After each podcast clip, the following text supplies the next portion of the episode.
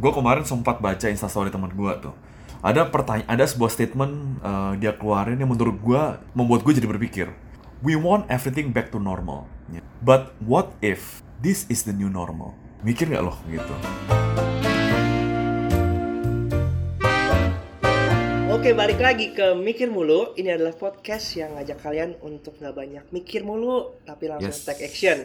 So, kali ini gue bareng Calvin dan Eko. Kita hari ini Halo, akan guys. bahas tentang apa yang menjadi skill di- yang dibutuhkan di saat uh, kondisi-kondisi pandemik seperti ini. Karena uh, kayaknya kita udah nggak berasa ya, udah masuk, masuk ke minggu kelima, di mana uh, kita udah belajar untuk bekerja dari rumah. Kalau misalnya kita biasa kerja tuh harus di kantor. Kalau meeting tuh sama klien harus face to face. Tapi sekarang mau nggak mau, suka nggak suka harus dilakukan secara online. Dan tadi tuh baru banget gue post sesuatu ya kayak gini. Kita tuh sekarang di tahap kangen banget untuk bisa ketemu satu sama lain. Kalau bisa pelukan itu kayaknya sesuatu yang membahagiakan banget. Kalau bisa salaman tuh bisa membahagiakan banget. Di mana dulu tuh kita sangat terbiasa untuk semuanya mau di online aja gitu. Chatting, kita nggak lepas dari handphone kita, kayak gitu. Dan menurut gua hal yang dulunya biasa aja sekarang jadi hal yang sangat langka dan diidam-idamkan kembali ya nggak sih? Ya, ya bener. Nah, lu ngomongin yang tadi, Will. Kan gue kemarin sempat baca instastory teman gue tuh. Ada pertanyaan, ada sebuah statement yang uh, dia keluarin yang menurut gue membuat gue jadi berpikir. Uh, statementnya begini nih. We want everything back to normal. But what if this is the new normal? Iya. Jadi teman gue namanya Widi nih. Jadi dia bilang begitu. What if this is the new normal? Interesting, interesting. Mikir nggak loh gitu? Iya sih, bet- betul sih kayak kita ya dengan dengan segala hal yang baru ini, kebiasaan-kebiasaan yang baru, kita jadi berpikir kan kayak ya semua orang kembali menyebut lah new normal gimana cara kita belajar, gimana cara kita akhirnya nabung dari Iya. sisi manajemen financial. Dan Iya. kemarin gue ingat banget Calvin baru share satu artikel ya nggak Vin di grup soal dari apa ya tadi dari siapa? setelah pandemi ini. Iya, Bener sih kayak kadang kita mikirnya eh, new normal itu baru akan terjadi ketika pandeminya udah selesai. Padahal yang kita jalani sekarang adalah eh, new normalnya itu sendiri. Kita lagi membiasakan diri masuk ke fase yang baru yang pada akhirnya itu akan mengubah gimana dunia bergerak nantinya gitu kan. Jadi menurut gua akan terlalu naif kalau kita berpikir bahwa setelah pandemi ini selesai, keadaan akan balik seperti dulu lagi. Tapi ada juga statement yang berkata bahwa ini adalah temporary gitu. Betul. Kemarin gue nggak gue lihat lagi scroll di timeline siapa ya ada yang bilang bahwa ya ini adalah temporary normal gitu. Hanya sebuah kebiasaan. Oh apa? Gue liat Gary V kali ngomong ini adalah temporary normal gitu. Jadi nggak abis abis covid mungkin akan balik lagi ke normal lagi ke biasa ke hal-hal yang biasa kita lakukan lagi gitu. Dan menurut gue tapi ini adalah apa ya suatu yang memang bisa diperdebatkan gitu. Tapi kan masalahnya dalam kondisi konteks saat ini gitu sebenarnya apa sih yang mau kita lakukan gimana kita menyikapinya Menurut gue sih Pasti kayak apa yang harus kita lakuin itu ya. iya betul Iya. something kayak gitu Atau mungkin skill-skill apa sih yang kita perlu tadi yang kita perlu miliki pada saat ini sehingga nanti kalau pandemi ini selesai kita bisa tetap sustain gitu. Hmm, hmm, hmm, hmm. dari lu ada nggak sih ya dari dari keseharian lu sehari-hari gitu ya yang biasa hal-hal yang nggak pernah lu lakukan terus tiba-tiba lu lakukan gitu Kalau gue sih sekarang karena gue kan baru newlywed ya dan we're expecting our babies gitu. Ada skill-skill yang memang harusnya akhirnya gue perlu punya gitu. Misalnya sekarang gue mau nggak mau harus bisa eh, rajin bersih-bersih gitu ya. Memaksakan diri gue untuk bisa bersih-bersih, yang bersih karena istri gue sedang hamil dan harus bisa masak. ya. Dulu sih nggak kepikiran, tapi sekarang mau nggak mau harus bisa masak. lu Gitu. literally sekarang belajar masak gitu dari Ya. dari sebelumnya nggak pernah masak sama sekali terus dia Iya. masak Gue lihat channelnya Will Ghost tuh. Jadi menurut gue sangat membantu sekali untuk gue bisa bertahan di saat-saat pandemi ini. Oke, berarti kayak ya sebenarnya kualitas orang kalau misalnya orang itu bisa membuat konten juga salah satu skill yang bermanfaat kayaknya yang menurut gua ya. Karena kan Iya. konsumsi konten kayak konsumsi screen time kita gitu kayak meningkat meningkat pesat. Terutama sejak dicanangkannya work from home ini gitu karena kita benar-benar kayak mati kutu, kita nggak nggak tahu kita mau ngapain di rumah. ya udah Iya. akhirnya scrolling sosmed lagi scrolling sosmed lagi scrolling sosmed lagi nggak sih Iya iya betul betul. Kalau aku sih ini sih yang paling berasa rambut karena aku nggak biasa rambut panjang. Terus sekarang kalau mau potong rambut keluar ada takut kan. Jadi akhirnya kayak kemarin aja akhirnya motongin rambut papa di rumah kayak belajar skill baru. Gimana caranya motong yang benar nggak pakai mesin. Akhirnya harus benar-benar potong pakai gunting yang akhirnya kayak bingung sih kayak apakah nantinya setelah ini kita akan terbiasa untuk potong rambut sendiri atau gimana nih gitu. Ah, Iya, iya benar. iya iya. Benar. ada hal lain lagi nggak yang pelajarin selama masa krisis-krisis seperti ini? Kalau gue sih ya lebih ke mengatasi keuangan. Karena dalam kondisi kayak gini ya banyak apa ya sebagai dalam posisi gue gitu ya gue mesti berkorban untuk nggak digaji jadi pendapatan pasti menurun gitu. Sebenarnya nggak bukan melulu eh, karyawan aja sebenarnya yang nggak digaji atau mengalami unpaid leave penurunan pendapatan gitu. Da- dari sisi top management juga lu harus berkorban untuk nggak digaji. Karena basically sumber cost terbesar di perusahaan kan ya gaji-gaji kita ini ya gitu ya. Jadi ya ketika emang dalam kondisi krisis ini ya siapa yang harus berkorban? Ya kita duluan deh. Artinya belajar untuk memanage keuangan gua pribadi personal finance juga person eh, corporate finance juga yang sebelumnya mungkin nggak pernah gua sentuh-sentuh juga sebenarnya sih. Iya, menurut gue berhemat jadi salah satu skill yang penting banget buat eh, pan- apa masa pandemi ini ya. Contohnya gue baru kepikiran hari ini bahwa kan gue udah baru in- eh, install wifi router di rumah kan. Iya. Gue baru menyadari harusnya gue bisa eh, apa kurangin eh, apa namanya eh, pasca bayar eh, telepon gue gitu Hmm. lumayan hemat bisa mungkin bisa 200 ribu gitu Eh, dan gue baru menyadarinya sekarang gitu untungnya masih bisa diganti dan masih bisa pro rata Eh, kemudian bini gue juga melakukan hal yang sama so I think skill-skill itu yang kita perlu list down ya kayak apa sih yang kita bisa pengeluaran apa kita tiap bulan gitu ya and apa yang kita bisa lakukan untuk menghemat pos-pos tersebut gitu karena kalau enggak sih ya bisa bisa boncos di belakang ini baru satu bulan kan gitu Karena kebetulan kan kita eh, ada di posisi yang berbeda-beda gitu ya. ya Gua gua anak satu tinggal di rumah gitu. Eko Iya. lagi newlywed, tinggal Iya. di apartemen, Calvin single tinggal di rumah gitu. Eh, tapi gua yakin bahwa masing-masing dari kita pasti gatel pengen jajan. wah Kalau kalau dulu di kantor tuh jam-jam 4 sore, biasanya jam 3 sore itu udah masa-masanya mau kopi ya? Mau bobo nggak? mau minuman-minuman nggak? Atau mau snack nggak gitu?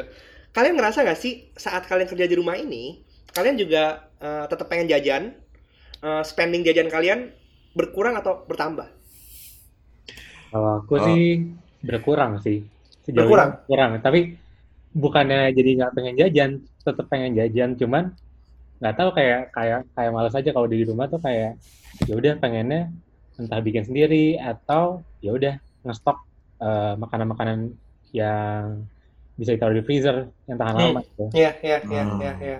Tapi itu secara akumulatif harusnya nambah dong, Vin. Kenapa? Secara akumulatif, secara total total account harusnya nambah nggak total amount-nya? Total amount-nya nggak nggak nambah sih karena itu kan ketika itu di eh, taruh di freezer bisa dikonsumsi dalam beberapa jangka Oh, waktu kan dan bisa dihemat oke. kayak makannya nggak Iya. langsung sekaligus habis. Iya, Kalau iya. misalkan jajan keluar kan kayak misalnya tujuh puluh ribu terus langsung sekali habis gitu. Iya, iya, Kalau iya. frozen kan tujuh puluh ribu bisa lima hari. Iya, iya, iya, iya, iya. Bener, bener sih, bener sih. Yang gue rasa banget sih groceries. Gue tuh kayak sebenarnya jarang tuh groceries ya. Sekarang tuh groceries untuk tiap kali belanja gitu langsung udah kayak auto sejuta, sejuta, sejuta. Nggak tahu entah, entah mungkin gue yang bego atau gimana gitu. Tapi groceries tuh mahal banget.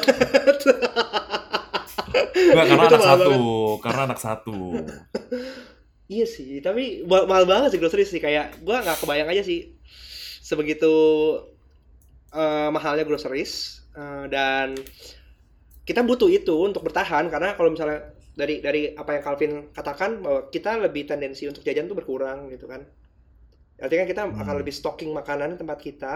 Kita make sure beberapa hari ke depan kita bisa eh, bertahan hidup dengan apa yang kita beli lewat groceries itu. Walaupun kalau sebenarnya itu secara hitung-hitungan eh, akan lebih murah, walaupun emang kapital awalnya gede, tapi kalau misalnya dipukul per hari itu lebih murah kalau misalnya kita bisa manage inventory makanan di fridge kita.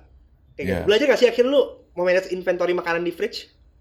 Iya, gue sih, tapi gue nggak tahu ya apakah karena ini gue bias antara ini masa pandemi dan tapi juga di saat yang bersamaan istri gue hamil gitu. Tapi kalau gue sih budget budget gue buat makan jadi lebih nambah sih. Tapi di satu sisi budget buat transportasi berkurang. Oh iya itu betul. Em, tapi budget buat gue makan, wah mungkin bisa tiga kali lipat kali empat kali lipat. Eh, dan makanannya dan makanannya sekarang lebih mahal. Istri lu tuh eh, ngidam gak sih? Wah, untungnya dia cuma dia doyan makanan yang gue doyan sekarang. Jadi eh karena eh, anak ya makanannya ngikutin makanan gue. Cuman yang jadi mahal adalah makanannya sekarang kita nggak bisa makan-makan micin gitu. Kalau Oh, iya. dulu masih bisa tuh ayam ayam sihlin gitu kita masih bisa belanja dan cukup demen gitu. Tapi kalau sekarang kan nggak bisa gitu. Kita mesti makanannya mesti yang fresh buah-buahan. gue sampai tahu sekarang harga jeruk baby berapa, harga semangka berapa. Eh, ya gitu-gitulah gitu. Jadi menurut gue sih kalau gue ya beda sama Kevin sama ya mungkin gue sama, sama, sama William hampir sama. Cuman gue tiap minggu mesti groceries dan harganya cukup cukup mahal. Cukup mahal. Sih. Sekali Iya. groceries sejutaan. Ya, gue nggak sampai sih karena mungkin gue masih dua orang ya. Kalau belajar nih, menurut kalian em, perlu nggak sih kita melakukan sesuatu yang tadi kan kita kita baru ngomongin mengenai apa yang kita bisa lakukan di rumah, apa yang berbeda. What about eh, skill yang kita benar-benar secara apakah itu akademik, akademis ataupun skill untuk kerja eh, untuk kerja gitu. Em, apa yang kita bisa lakukan ya gitu. Kalau gue sih belajar teknologi akhirnya. Pada Hmm. pada ujung-ujungnya gitu. eh, thanks to teknologi teknologi yang semakin berkembang pesat mem- memberikan kita kemudahan akses untuk berkomunikasi. Kalau misalnya dulu kita sangat sulit untuk menggunakan teknologi, tapi paling enggak gitu dengan kondisi sekarang kita masih di rumah masing-masing, kita bisa tetap stay connected. Gitu. Sosial media Hmm. memberikan kita updates. Eh, aplikasi Zoom memberikan kita akses untuk paling enggak bertemu muka dengan muka secara virtual. Kayak gitu dan Hmm. mungkin sebelumnya kita nggak pernah peduli untuk menggunakan video call application seperti ini. Tapi Ah, dengan konteks benar. yang sekarang, video call itu ternyata menyenangkan juga ya. gitu. Jadi kayak walaupun ini adalah apa ya eh, boros kuota gitu, tapi menurut gua ini jadi salah satu solusi sih. Dan yang gua yang nggak pernah pegang Zoom pun akhirnya belajar untuk mengoperasikan, mencari tahu fitur-fiturnya, bagaimana fitur-fitur yang ada itu membantu kita dalam pekerjaan kita sehari-hari gitu. Jadi Hmm. ya eh, terbuka terhadap teknologi menurut gue merupakan sebuah skill yang akhirnya harus dimiliki saat ini. apalagi untuk yang kita tinggal di Jakarta ya Hmm. karena kan justru menghemat banget nih ada teknologi kayak gini nggak perlu keluar meeting nggak perlu eh, nyamper ke kantornya Ya. ternyata bisa dilakukan kayak gini dan dulu kita ngerasa nggak terbiasa karena ya kita butuh interaksi langsung tapi ketika dipaksa begini ternyata bisa juga ya udah ternyata akhirnya bisa kok nggak harus keluar ada kos-kos yang bisa dipotong dari uh, teknologi ini jadi ngebantu juga teknologi Dan Iya. kalau tadi nyambung apa yang lu bilang kok dan new normal, ya bisa jadi kan setelah ini eh, kita meeting klien tuh nggak harus lagi ketemu face to face ya Betul, sih? betul. Kecuali betul. ada urgent matters, follow up meeting kedua, ketiga, dan kalau misalnya Baru. meeting pertama mungkin bisa jadi langsung video call aja gitu, lebih hemat. Iya. Dan karena kita udah terbiasa melakukan ini, ya karena udah lima minggu ya, mungkin akan Iya. ada enam enam minggu, tujuh minggu, delapan minggu, sepuluh minggu, ke- sepuluh minggu, lima minggu lagi lah gitu mungkin paling nggak paling cepet gitu.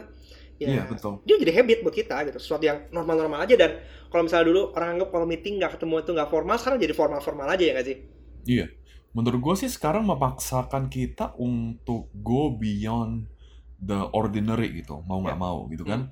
Em, kalau kita nggak dibiasakan gini, mungkin em, kita nggak se efektif ini, kita nggak se efisien ini gitu. Kita dulu di di pamper dengan waktu sebanyak itu, dengan semua luxury apa eh, apa eh, luxurious thing yang kita bisa punya gitu ya, waktu, eh, energi. Tapi sekarang kan kita mesti mau mau jadi efisien, jadi jadi efektif dan gimana kita bisa menggunakan apa pun yang kita punya sekarang untuk tetap deliver the best gitu dalam Yes. pekerjaan, dalam apa pun gitu.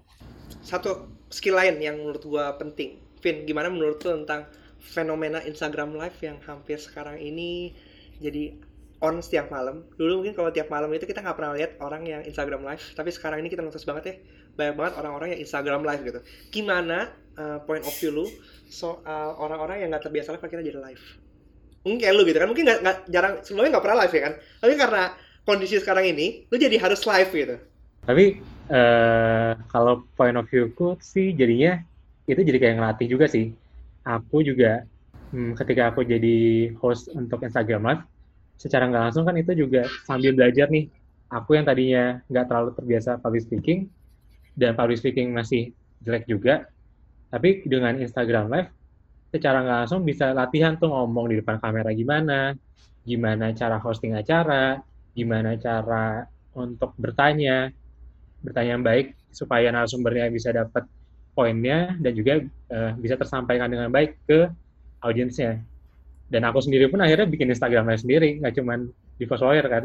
Iya yeah, iya. Yeah. karena pada akhirnya ya secara nggak langsung di satu sisi itu juga mengobati kebosanan tapi di satu sisi itu juga jadi tempat kita belajar juga tempat belajar apa ya belajar gratis kali ya. Mm, mm, itu akhirnya ningkatin kemampuan uh, ngomong dan juga ngobrol sama orang jadi menurut sebenarnya kan ada skill-skill baru yang kita sebenarnya kita bisa dapat kan dalam sisi pandemi ini. Jadi this pandemi sebenarnya nggak selalu jelek, bener nggak? Um, cuman menurut gue sih bagaimana kita menyikapinya aja sih. Apakah kita mau terus menyalahkan uh, alam, menyalahkan apa uh, presiden atau siapa pun atau menyalahkan mungkin Tuhan gitu ya.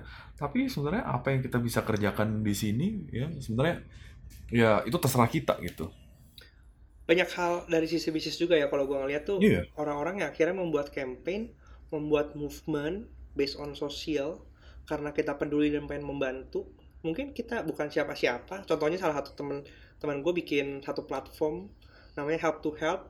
Dia dokter karena dia ngelihat bahwa uh, dari kondisi sekelilingnya banyak dokter yang nggak pakai APD akhirnya dia bikin movement dan disupport teman-teman temannya dalam waktu yang singkat membangun sebuah platform websitenya jadi, sosial media jadi dan berhasil mengumpulkan donasi. Menurut gue itu suatu skill yeah. yang luar biasa gitu. Mungkin kita nggak pernah kepikiran untuk membuat hal serupa dalam kondisi yang normal. Tapi karena kita dituntut ada abnormality yang memaksa kita untuk membuat sesuatu dan itu bisa terjadi dalam kondisi seperti ini. Basically sama kayak kita nggak bisa lari cepat, tapi kalau dikejar anjing kita harus lari cepat. Iya. Yeah. setuju, setuju harus kepepet dulu baru akhirnya bisa dan mau. Iya. Yeah. Oke. Okay. Jadi gimana nih? Ada tips nggak buat teman-teman yang ngedengerin nih? Buat teman-teman, tips dari gue adalah uh, dalam kondisi yang seperti ini, sebenarnya ini adalah momentum buat kita untuk melihat sebenarnya potensi apa yang bisa kita lakukan untuk mengembangkan diri kita sehingga kita bisa menemukan talent-talent atau opportunity lain ya. yang bisa ke kita kejar walaupun kondisinya sulit. Oke, okay. good. Kalau dari gue sih ya, nanti mungkin kalau Calvin mau nambah. Kalau dari gue, gue mungkin sekarang uh, gue lagi mengimplementasi untuk look around you. Apa yang kalian bisa lakukan misalnya, jadi gue dalam hal bisnis nih, jadi area di Jakarta gue lagi mencoba untuk uh, melihat apa yang di luar biasa gue produksi. Karena mungkin area sekarang nggak terlalu uh, relevan dengan produknya sekarang. Hmm. Jadi gue harus berpikir produk-produk lain yang bisa membuat kita bertahan. Karena apa? Contohnya kalau kita bisa bertahan dengan produk yang baru itu, berarti setelah pandemi ini selesai, kita punya dua produk dan dua base customer baru gitu. Iya, yeah, yeah. Gitu. Jadi kalau gue sih itu sih. Kalau tadi kan Mas Eko look around you gitu kan. Ya, kalau ya. aku lebih melihatnya ke ini tuh jadi kesempatan kita untuk lebih banyak look into you. Hmm. hmm. Jadi gimana kita kan sekarang punya banyak waktu nih di rumah. Yeah. Yeah. Gimana kita bisa ekspor tentang diri kita sendiri lebih dalam supaya akhirnya kita bisa tahu nih apa yang bisa kita eh, tambahin, skill apa yang kita butuh dan di sela-sela waktu yang lumayan lowong ini kita bisa gunain untuk belajar lebih dengan kelas online, dengan nanya-nanya sama teman, yeah, yeah. ngobrol lebih banyak sama teman, akhirnya dari situ bisa ngegali diri kita lebih dalam lagi sampai kita lebih tahu tentang diri kita dan bisa maksimal, maksimalin potensi yang ada di dalam diri kita.